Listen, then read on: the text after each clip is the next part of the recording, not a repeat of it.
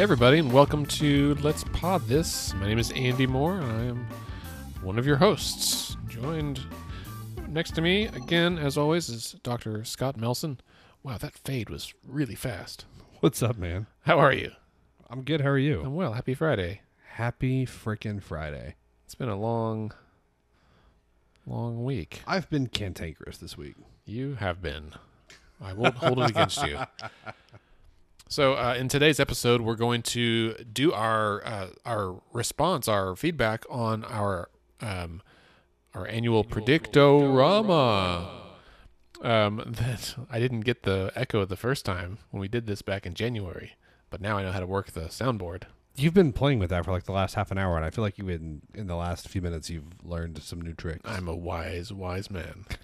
So anyway, we're gonna give feedback, or not feedback, but results of our Predictorama. We have two winners that tied this time. Two winners, and I notified them via email. I believe one of them will be joining us on the phone, hopefully during this episode. Excuse me, I suddenly have some bubbles in my throat. And then, so we'll do a news roundup. We'll do some Predictorama results, and then we'll go from there. Sound good? Let's do it. All right, Scott, let's get into the news.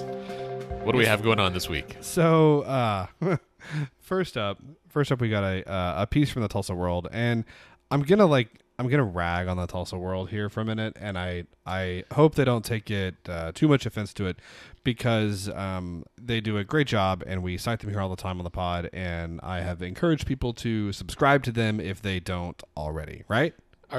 Scott, are all of our stories from the Tulsa World this week?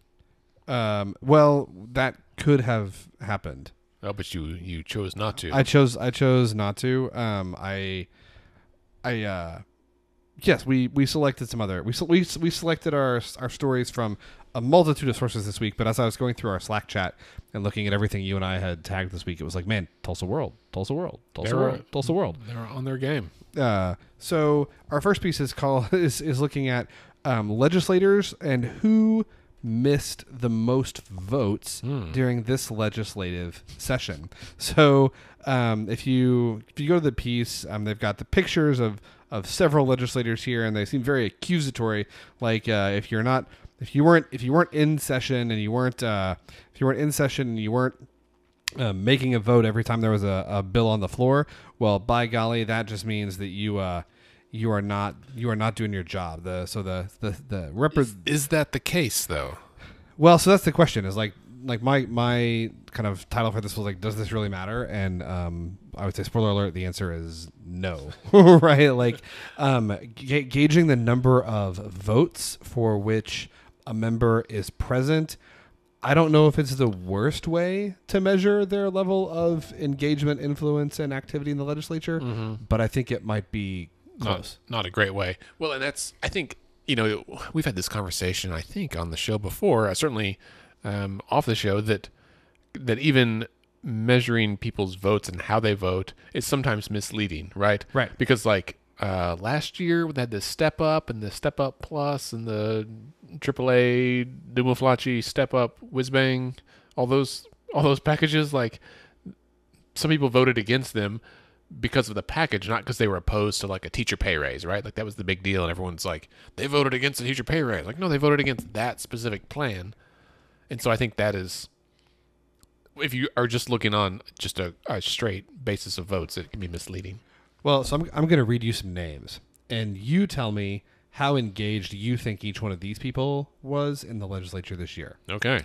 First up, Senator Greg Treat.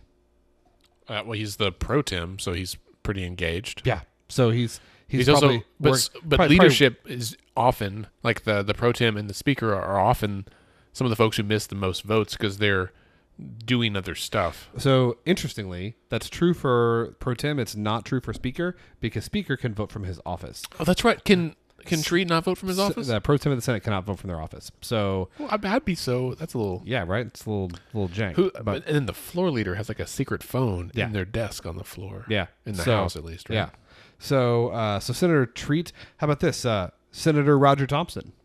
He was the chair of the Appropriations and Budget Committee. Yeah, so probably working pretty hard, don't you think? Yep. How about Representative Kevin Wallace? He was the A&B chair in the House. Yeah, so again, probably working pretty hard, right? Reasonable. How about Representative Jason Dunnington? Also, I mean, certainly engaged legislator, yes. Yeah, I mean, if you... So Representative Dunnington had 6 bills passed off the floor and 5 signed by the governor. In the House, they're allowed to run 8 bills, so... That may give him the highest win ratio of any legislator, I think. It's up there, and one of those was criminal justice reform, retroactivity of state question 780, so House Bill 1296. So that certainly was one that I know that...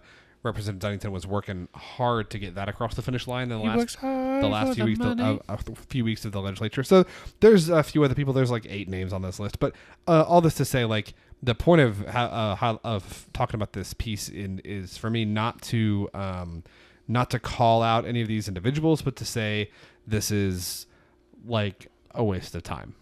All right. Well. So we're not going to talk about it anymore. Move on to the next article, right?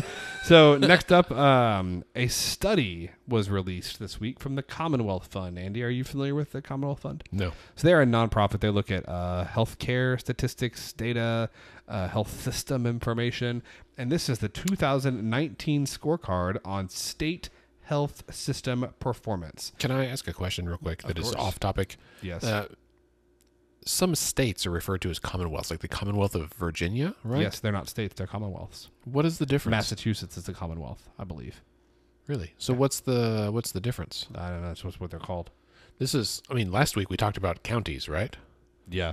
And not all states have counties. Some have parishes, and then whatever Alaska has, like districts or whatever. Yeah. Yeah. Yeah, I don't know why. I don't know why you'd be a commonwealth, not a state. But I know Virginia is a commonwealth, and I'm like pretty sure Massachusetts is a commonwealth. Interesting. We'll research this further. Anyway, back to the Commonwealth Fund. Yeah, so if you were going to guess where Oklahoma ranks in the 2019 Commonwealth scorecard on state health system performance, where would you suggest that we lie? I'm going to guess not great, Scott. just going on a limb here. Well, we're next to last. Mississippi last. Well, so we're next to last, but we're 50. Out of 51, because the District of Columbia, also not a state, so we are the next to worst health system in the country, which is good. No, it's not. David Radley, who is one of the authors of the report, this is a quote, said Oklahoma and Mississippi stand out for poor performance, even among poor performing states. So we're not just bad; we're like bad even compared to others who are bad. We are the worst, or the best at being the worst. Yes. We have a significant number of deaths from drug and alcohol abuse, more from alcohol than drug abuse. More from drug abuse than alcohol. The criteria that the study looked at are access and affordability, prevention and treatment, avoidable use of hospitals and the cost associated with that, healthy lives, and a disparity. Our best score was prevention and treatment, which we were ranked 42nd, and then we were worst for access and affordability at 49th. So we are 50th for uninsured adults and 49th for elderly patients that are receiving high-risk drugs, preventable deaths, colorectal deaths, and certain hospital admissions. So, so it's not great. Okay. It's not great. The full report is really interesting. It's quite long. We'll post it on the blog, and you can check it out. But we're going to talk more about healthcare here in Oklahoma in just a few minutes. Okay. Well, so the next one is a closer look at Oklahoma's recent brain drain. Yeah. So this is a piece from the Oklahoma Economist published in the Kansas City Fed. This is looking at where are college graduates going from Oklahoma. So Oklahoma has seen net migration out of the state. So net migration has been negative in 2016, 2017, 2018. And a big chunk of the people that are leaving Oklahoma are people that are college graduates, specifically those that hold bachelor's degrees, which is new. It's been the case for a long time that people with postgraduate degrees tend to leave the state. But it's a relatively recent development that people with bachelor's degrees are a net negative from the state as well. They're going to Texas predominantly, like like mostly Texas, mostly the Dallas-Fort Worth area, but also to Kansas, Washington, and North Carolina, which I find interesting. Huh. Why do we have so many people going to North Carolina? But the reason this matters is because people with college degrees tend to have higher paying jobs. They tend to be in jobs that are a bit more skilled. They tend to spend more. They tend to save more, both, which is good for the economy and the overall progression of the state. So understanding why this is happening is actually really important. Hmm. I'm curious to see how these kind of trends change over time. Particularly with all the discussion about, you know, like student loan debt, right? So there's a lot of folks with college degrees, but I think we as a nation need to have a deep, hard conversation about what kind of professions need college degrees. And I think that the education is super important, and I think I would love for everyone to have the opportunity for a college education, right? But I don't think that it's right to shoulder everyone with mountains of debt, because as we've discussed, you know, a degree in social work pays the same, or costs the same as a degree in finance, but the jobs you get do not pay the same afterwards. So did you see big on the Twitter this week? I think this was out of Minnesota, University of Minnesota, maybe the University of Wisconsin, one of those Great Lakey northerny states.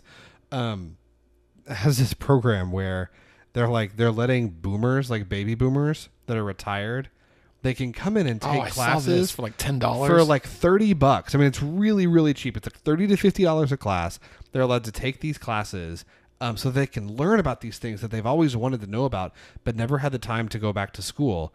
And there's been all of these people tweeting back and saying, so if this is really all it costs, can I not pay $50,000 to get my degree? Can I also pay the $50 because now I'm trying to embark upon my career without being saddled with a mountain of debt? Right. Can we just make this retroactive and reduce the cost only? But no, I agree. I mean, I think in Oklahoma, we actually do, you know, Oklahoma, especially the last couple of years talking about the legislature, we've been ragging on our education system a lot, but we have one of the best career tech systems in the country, actually. Mm-hmm. And I think probably it could be utilized more than it is, you know? There's a huge need for skilled professions that don't necessarily require a college education. Now, I'm with you. Like, I think more education is better. I think if you're a carpenter, a liberal arts education benefits you, right? Like, right. I think if you're a doctor, a liberal arts education benefits you. I think that if you are, you know what I mean? Like, I don't think there's ever a scenario in which education is like bad, but in terms of what you need for your like vocation, right. I think we overuse college a lot, and there's a huge need like for people to go into the building trades. So this is carpentry, becoming an electrician, plumbing. These are understaffed industries. And we need young people to understand that you can go into those careers. You can learn the skill and get your license within 2 to 3 years at a career tech and come out at 21 making really good money, man. If you know, like if I'd had a job making $60,000 a year at 21, like, yeah, I would have thought like, you kidding me? Like, life is freaking great. Yeah. Yeah. And you can make well over that in some of these skilled trades. Yeah. So that's the report from the Oklahoma Economist. We've got a piece up next from the Journal Record. Andy, I'm going to let you take the lead here because you know way more about this than I do. Well, and like many stories, this one has been in multiple news outlets. I think I spoke with the Oklahoman yesterday and today, and then with Channel 4 here in Oklahoma City, KFOR, today as well, about this new criminal justice reform task force that the governor's appointed. And the members of the task force are a veritable who's who in Oklahoma government and nonprofits, right? So it's like Steve Buck from the Oklahoma Bureau of Juvenile Affairs, and it's Scott is messing with his microphone, and he just discovered that I have secured the cable to the boom arm it's also tied underneath with Velcro straps. It's designed to not be removed. Sorry. I didn't know you wanted. Well, I didn't know you wanted to recline while we recorded. I always want to recline. Well, it's my MO. What listeners can't see is that I reorganized our studio today, and it's more like a living room setup. It's delightful. So we can This is our first time. We can adjust. I can set it so you can recline next time. All right, continue. So we've got Steve Buck. Terry White from DMH. Yep. Justin Wood from DHS. Justin Brown. Sorry, who's Justin Wood? Maybe someone else I know. Justin Brown from DHS. And so the interim from DOC, like I said, and then some nonprofit leaders as well from Remerge and a few other organizations. So and then Representative John Eccles is on there. Someone, one of the state senators, someone from the governor's office. It really is a well-rounded, I think, task force. And the purpose is to look at everything that intersects criminal justice and figure out what needs to be fixed, right? Which, that's good. The issue, the reason that it has come up into the news is that the chair, Chip Keating, who I believe is Governor Keating's son. Correct. And he's with the Department of Public Safety. He, in an interview yesterday when they announced it, said someone asked if it would be open to the public because he said stakeholder involvement and engagement is pivotal. And someone said, "Oh, will these be open to the public?" And he said, "No." And everyone's like, "I don't think that's legal." Well, that is the question, Scott. I, as executive director of Freedom of Information Oklahoma, who cares about this kind of thing, based on my reading, I've talked to a few folks today. I don't know that it's legal either. The problem is, if it's illegal, someone's got to challenge it, right? So I don't have the funds myself to sue the state government to force them to be open. However, here's the... I bet somebody does. Well, please stand up. If you do, if you're listening and you have money and you want to sue the government... to be clear, I don't. That's, but I think it'll be a hot-button issue. However, there are violations of the Open Meeting Act and Open Records Act all the time at all levels of government, and it drives me insane. Because it's the law, but it's like you have to get a DA or someone to enforce it, or you have to sue him yourself. What did you think of Mr. Keating's, Chairman Keating, whatever his title is, what did you think of his reasoning for why the plan was not to have this group subject to open meetings? Well, so he just said that so far they haven't, he's not given a legal reasoning. He just said that people would be more open to have like open conversation if their conversations were not public. What is your thought about that? I think, no kidding, I think everyone's conversations are probably more forthcoming if the public is not privy. However, that's not how government works. Like, we have the Open Meeting Act for a reason, and it's because the people have a right to know what goes into the policies and procedures and how the government works. And so also that's not a legal argument. My hunch would be, if they were to make a legal argument, which they've not done yet, the argument would be that there's a provision in the Open Meeting Act that says public bodies that don't make any decisions are not subject to it. However, there are plenty of examples. In fact, there was a lawsuit at Oklahoma State University several years ago when they were choosing a new president, Burns Hargis, who's now the president. In that process, there was a kind of a committee that said, "Oh, we're not making decisions. We're just giving recommendations for who the committee should interview," right? So like 7 applicants, we're going to pass on 4 of these. They said, "We're not making decisions." However, the decision to pass on some and not pass on others is a decision, right? So that is a decision-making body. Whether or not that decision has any like perpetual implications is a different story. It doesn't matter. Do you know what allows boards, committees, and commissions to enter into executive session? Yeah. You have to say you're going into executive session. You have to state the reason for it, and you can only discuss that issue in the executive committee. There are some other provisions, but that's the gist of it. Interesting. I mean, I am of two minds about this, as you know. Right? Like, on the one hand, I agree that, like, as a general principle, more transparency is better, right? Like, the more transparency we can have, the better. The more insight we have into the decisions that our government makes, the better, right?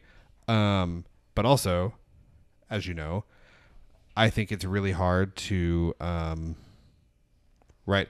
Like, if a decision is meant to be, like, if we're going to try and decide something with everyone involved, that is what elections are for, right?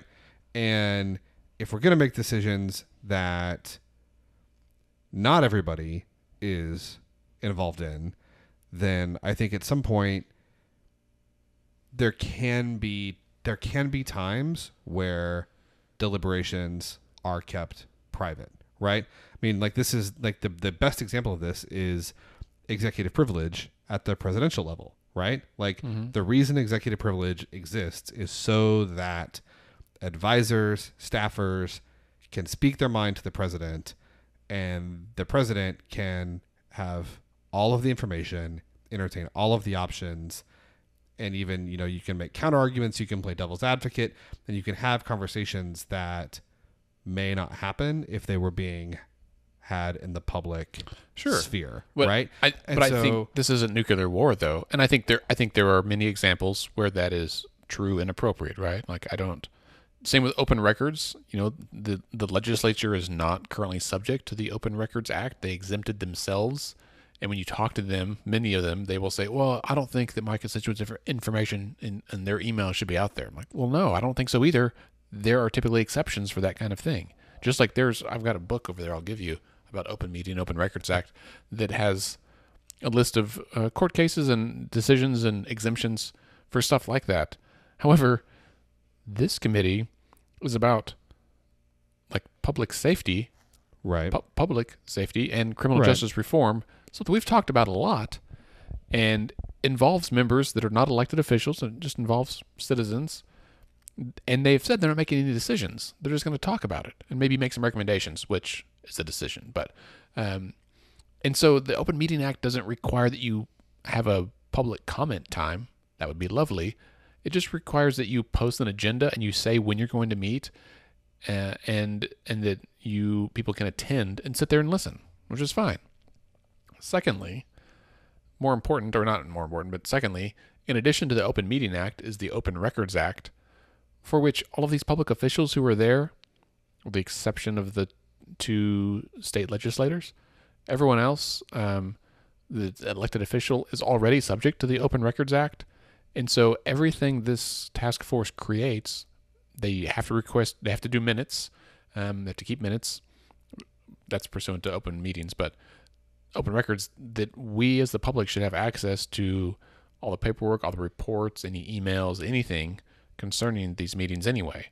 And so my hunch, this is just a hunch, is that I suspect this might be one of those things where someone who has been in the private sector for their entire career now gets a job in government, and the private sector does not have open meeting or open records, right? You can have private meetings all day long, nobody cares. But that's just not the way it is in government, for good reason, because we don't want our government hiding stuff from us. Yeah, no, and I think that's, I mean, let me be clear. I'm not, like, anti-open meetings or open records, right? Like, I fully support both of those things. I just think that, I don't know, I think there are some times when it is more important than others. I agree. You know? I'm not... And this is one of those things where it's like the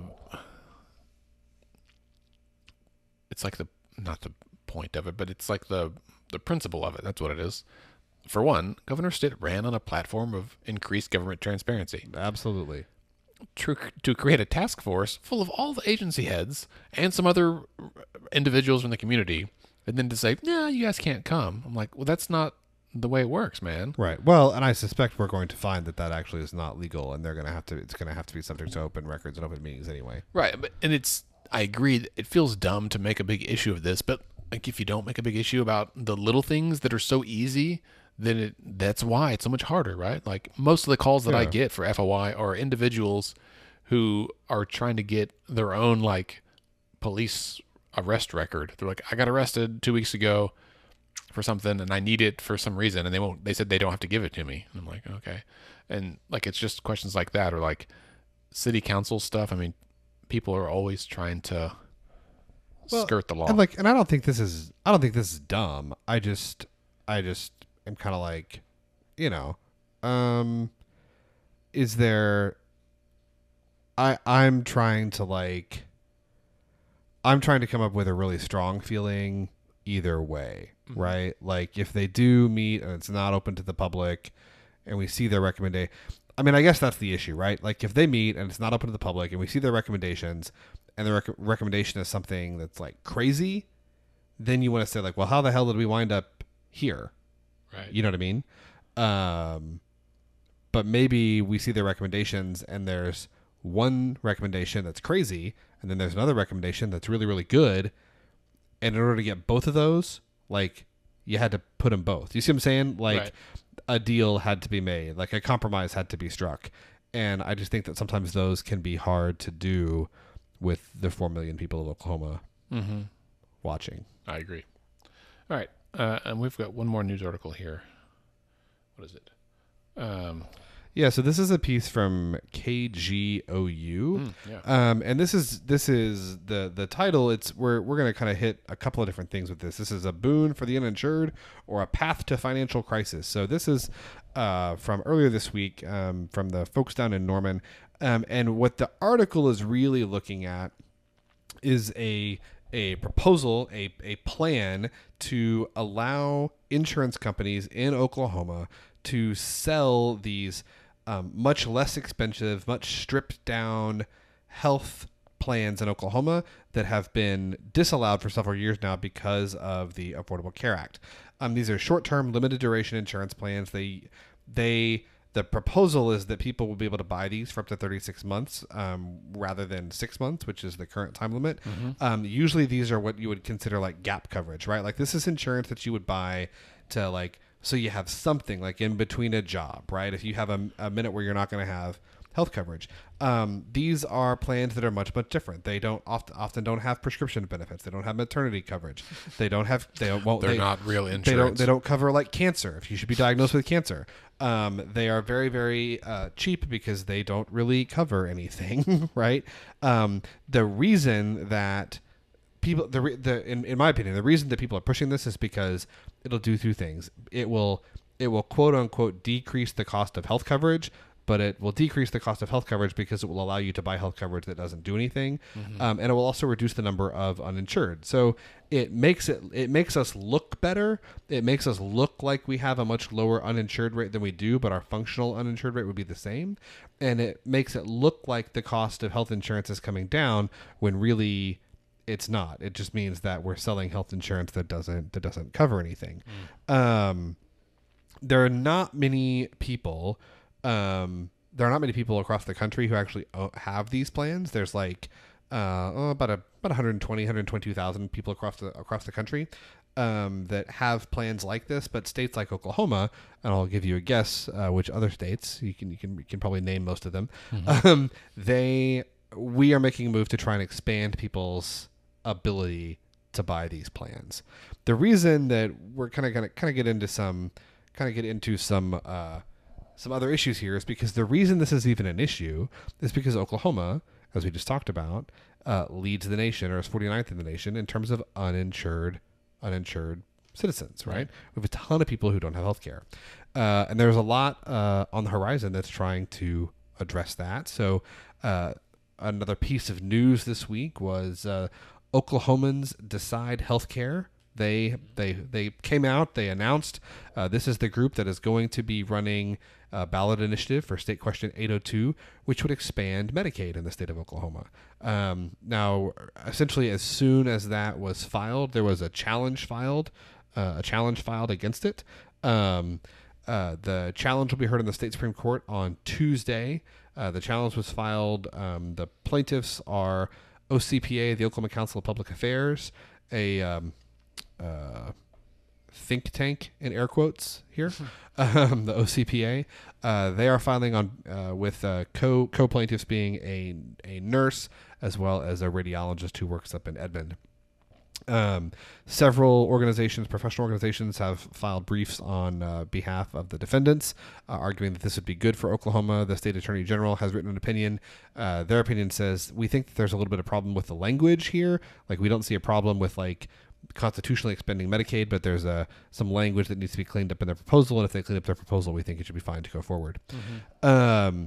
So we have talked about this ad nauseum here on the show, and we're going to talk about it some more later this summer. But one thing that was interesting today is Pat McFerrin, who is a local pollster, Republican pollster, Mr. McFerrin. He came out with a poll that he did. It's his own poll, where he looked at this question.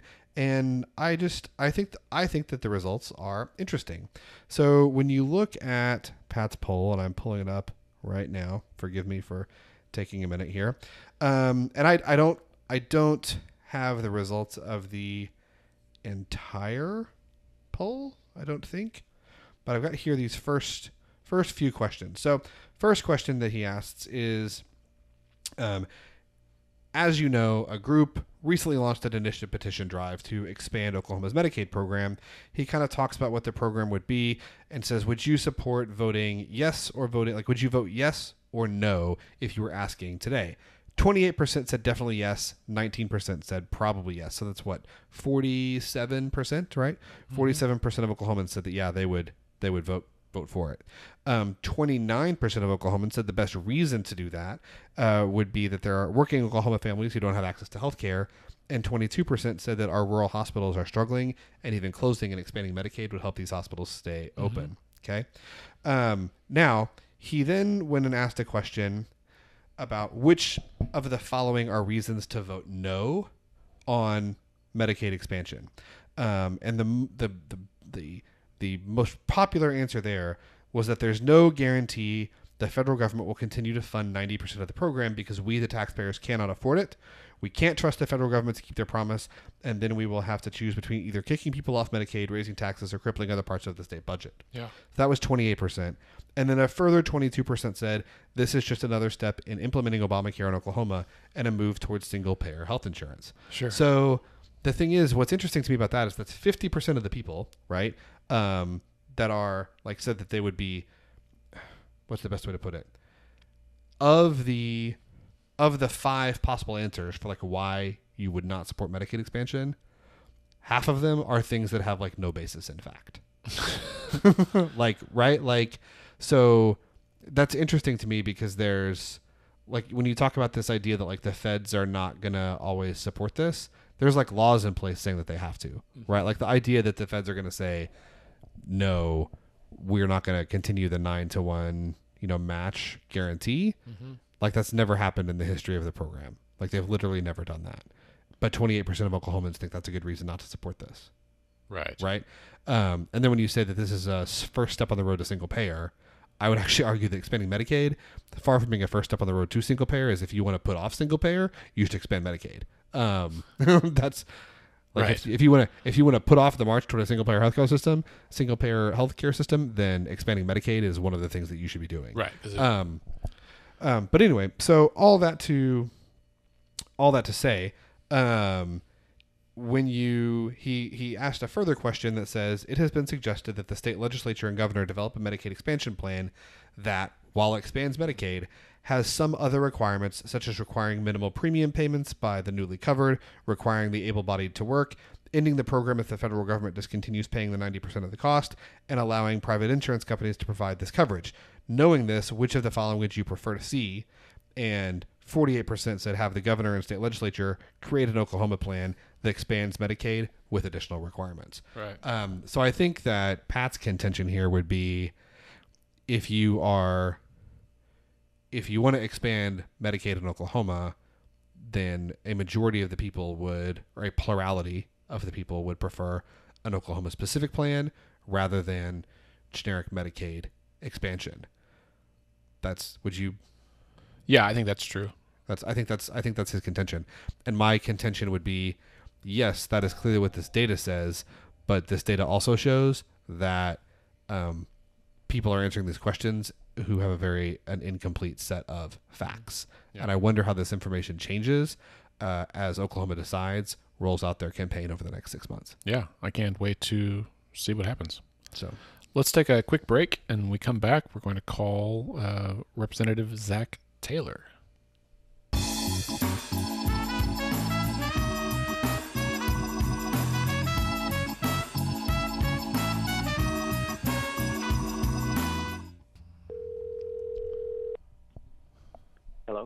Hey, Representative Taylor. Yes. Can you hear us okay? Yes, I can hear good. Super, great. Well, hey, thanks for joining us. I'm Andy Moore. I'm joined here with Scott Melson. Hey, Rep, how are you? Good, how are you? Doing well. Thanks for joining us. So I'm pleased to tell you in person, I know I already emailed you, but you were one of our winners this year of our annual Predictorama for the Oklahoma legislature. And this is not only the first time that we had an elected official play, but you actually won. Right. Some might say that as a sitting representative that you had an advantage, but we made an executive decision that you should be eligible to win the contest just like anybody else. Okay, well, good deal. Also, no one can predict what happens each spring at the Oklahoma legislature. So I'm curious, do you remember back in January, I think is when we kind of put it out there, where you found out about it? Did you see it on Facebook or Twitter, or I don't know if you listened to our podcast even? I saw it on Facebook. Nice. Okay. So I will say our other winner is Amanda Ewing, who works for OEA. So we actually had a lobbyist and a legislator win this year, which isn't a good look for us, but we, again, who could know? It's so Representative Taylor, you and Amanda were a little bit different. We had 20 items altogether, and only 4 of those 20 actually passed all the way and were signed into law. The teacher pay raise, a state employee pay raise, permitless carry, and then the last one was House Bill 1269, which made state question 780 retroactive, and so right. You correctly predicted all of those. However, you and Amanda only got 3 of them. I think all the ones that Amanda guessed she got, but you guessed all 4 correctly, and then you had one that was incorrect. You had also guessed that we might pass a ban on teacher walkouts. Right. So that was. I was hearing that kind of some skirmish and uprising about some of that. So I kind of predicted that there might be a push for that. But sure. Turns out that was kind of put on the back burner, which is probably a good thing. No reason to poke people in the eye when they're just trying to make a difference. So right, I kind of moved away from that. But. Well, yeah, it was. I think back in January, it was anyone's guess about what was going to happen. There was still a lot of emotion from last year carrying over, and I think a lot of people had some big ideas. So right. Well, congratulations on winning. I will say I haven't yet said it on the show yet, but you and Amanda both tied. So the most points you could have was +4, and then you could have a -20 if you missed all of them, right? And so you guys both were +3, which is great. And then the worst score was a -7, so not terrible, honestly. Like people. Oh, yeah. So it was pretty close then. Yeah. It was funny reading through, seeing the list of everyone. We had 47 people who played this year. That's really solid. I didn't realize we had that many. Mm-hmm. And so it is funny. We'll have to do Peter Evans, who won last year, had a -4 this year. He didn't do so hot. So sorry, Peter. No tote bag for you. So Representative Taylor, you are from House District 28, which is out in Potawatomi Seminole County. Tell us a little bit about your... My district is Seminole County. Seminole County, okay. Tell us a little bit about your district and how you came to be in the legislature. Well, my district is all rural. I believe the largest town in my district is Seminole, and it comes in at about 7,500 people. I was elected in a special election in May of 2017, and what brought that about is our district's representative, which was Tom Newell at the time, resigned to take a job in the private sector, so that created a special election. I won a four-way primary, and then I won the general in May of 17. Yeah, so you came in after the teacher walkout last year. Well, no, 17. That's the year before last. No. Yeah. No, I experienced the. That's right. You were there for that. Most all of the revenue votes. So I don't think things should get much worse than that. So it's looking up from there. It's been a great session. This first year of the 57th has been great as compared to the 56th. So I'm looking forward to the great things to come. Yeah. Representative, were you always interested in like running for office and public service, or kind of what was your, what kind of got you thinking to run, and what did you do before that? Well, it's not really something that I'd always thought I was going to do. I mean, my family has always been service-minded, but not necessarily as far as serving in the legislature. But I just looked around at the state that I've grown up in, the only state I've ever known. And now my wife and I have a little girl, and I said, you know, it's time to step up and make a difference and try to make this state a better place to live and grow up.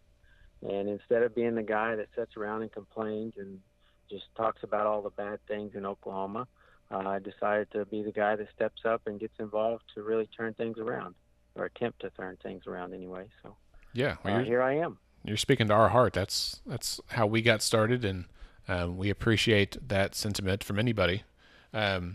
What do you think, aside from these things that in our little game that passed, what do you think was the biggest accomplishment of the legislature this year? Well, I know that there's some disagreement on both sides of the issue as far as saving money, but I think it's a great thing for our state to begin the process of being fiscally responsible and sticking more money back for when things turn back down, you know, when the economy goes back down.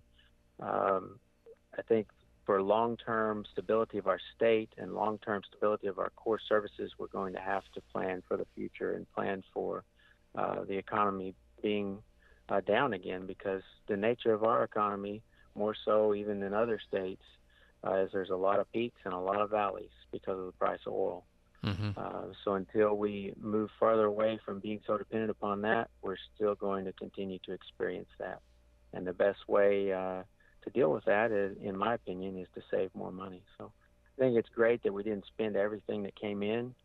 We did make some more investments in education and state employee pay and corrections. And we hope to continue those investments again next year. So. Personally, I think that's the biggest thing we really did. In terms of, you know, future investment, do you think that those, you know, healthcare and education, will those be the service areas that will continue to see investment in the second session of the 57th, or do you think there's other core services that are going to need to be looked at? Oh, I think there will be. We'll continue to look at education. I think that the move. In my opinion, will be more towards classroom funding and per pupil spending. And we may continue to look at some of our state employees that don't make a competitive wage. I think that we will probably continue to look at that. And then we're going to have to take a look at healthcare with the state question that's going to be filed for the expansion of Medicaid. We're probably going to have to take a look at that ourselves as well at the legislature. So, do you think you're going to get called back for a special session about Medicaid? I don't really think so. And if we did, I estimate that it would just be a little bit early, like maybe going in January instead of February or something like that. Sure. I don't really see us going in like in the fall or anything like that. Selfishly, I hope that you're right. We started this podcast in 2017, I guess, right, Andy? Was it 2017 or was it last year? Yeah. It all runs together because we started it right before all the special sessions happened with the budget crisis, and we had all these plans of everything we were going to talk about in the off season, but we never had an off season because you guys were in session for like 15 months. So if we never did that again, that'd be great. Oh, it'd be great with me. I mean, I really haven't had a great interim break until now. Yeah. We had a lot going on. What do you think? Talking about healthcare, what do you think the legislature needs to do with healthcare? What does that look like to you? Well, I don't really know what that's going to look like. I mean, there's two sides to that coin. A lot of people think that we need to do full Medicaid expansion and take the federal dollars. But again, I look at things from the fiscal responsibility side, and I just want to make sure that we don't get ourselves into a mess. In other words, take a bunch of federal money because of the high matching rate now, and then the federal government decide, hey, we can't sustain this high matching rate, so we're going to take the matching rate from 9-1 down to, say, 4-1. Well, that creates a big liability for the state of Oklahoma. So I just want to tread carefully, do what's best for the people of Oklahoma. I think we have a lot of healthcare experts and some setting legislators that are experts in the field of healthcare working on the issue now. I think there'll probably be some interim studies take place on it. So I'm just here to listen and do what's best for the people of Oklahoma. Sure. Anything that you think we should look forward to for next year?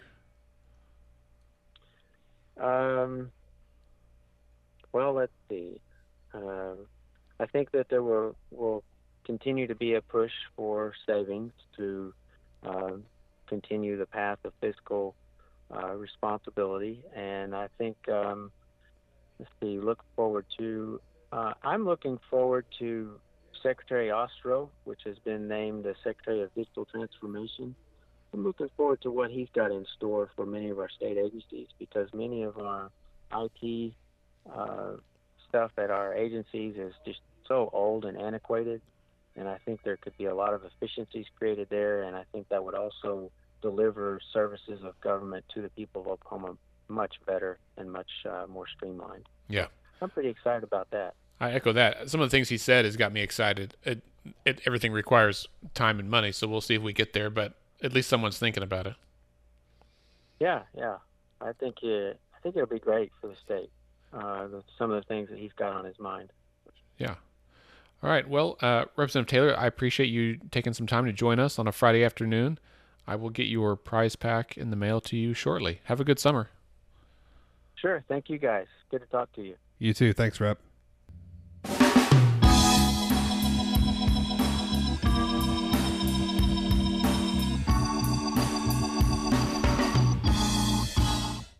All right, we're back. Thanks to Representative Zach Taylor from Seminole for joining us. Yeah, that was great. It's the first time Rep's been on the show. Hopefully we can maybe get him come on in person. I offered, but it was short notice on this. Yeah. All right, well, let's dig a little deeper into our results of our Predictorama before we wrap up this episode. As we said, Representative Taylor and Amanda Ewing. Amanda could not be here today. She is great with child and has her very final, ultrasound today at the same time we're recording, so... I mean, I guess if that takes priority. She's also my neighbor, so I was like, oh, I think I can deliver this. She doesn't live very far away. Scott, your dad played. I just saw that. Oh, yeah? He was -3. Oh, hey, not bad. Yeah. Some other funny ones I will, people you might know, David Glover was a +2, close.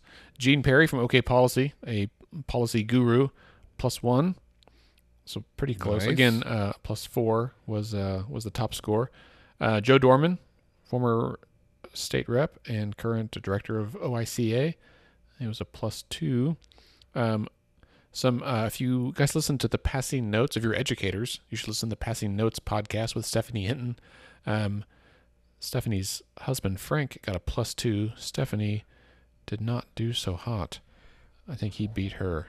Andy, you and I wisely did not record our predictions. We did not. Khaki Porch, who was on last week, 2 weeks ago. Yes. She was a -1. So it was a good selection. I look forward to kind of giving these folks a bit of a ribbing on some of this. If you want to know, I also calculated which ones had the highest correctness or highest incorrectness, right? So, again, the only ones that actually passed were the teacher pay raise, the state employee pay raise, House Bill 1269, which made 780 retroactive, and then permitless carry. Those are the four that passed. The ones that were the most missed were actually the teacher pay raise and the public employee pay raise. People did not think they would. More people thought they wouldn't happen than would. Yeah, 55% thought it would not pass. Interesting. And then the one that was the most correct, where everyone got it correct, it didn't pass, but it is. Oh shoot! Oh, was this the conversion therapy bill where everybody said it had no chance? No, the increase in the minimum wage to $10.50. Oh, the bill from Senator George Young. Sure. No one. Literally 94% of our respondents did not think it would pass. Sad, but unsurprising. Yeah. And second for that one goes to Senate Bill 592, which would require a $50,000 bond for rallies at the state capitol. That was pretty funny. And then 1153, which would allow people in each county to decide if all county offices would be nonpartisan. Of course, they didn't go for that, so... Anyway, it was pretty interesting kind of reviewing the results. Thanks to everyone who played. Next year, Scott, we should really cast our ballots out there. I think I went back and listened to that episode. I was very sick that day. I had a sinus thing back in January. It was like I turned it on. I was like, oh, I sound terrible. And then like the first line was you and I saying that I sound terrible. Yeah, I remember that. And Crystal Yosef joined us for that episode as well. We need to get Crystal back on the show. Yes.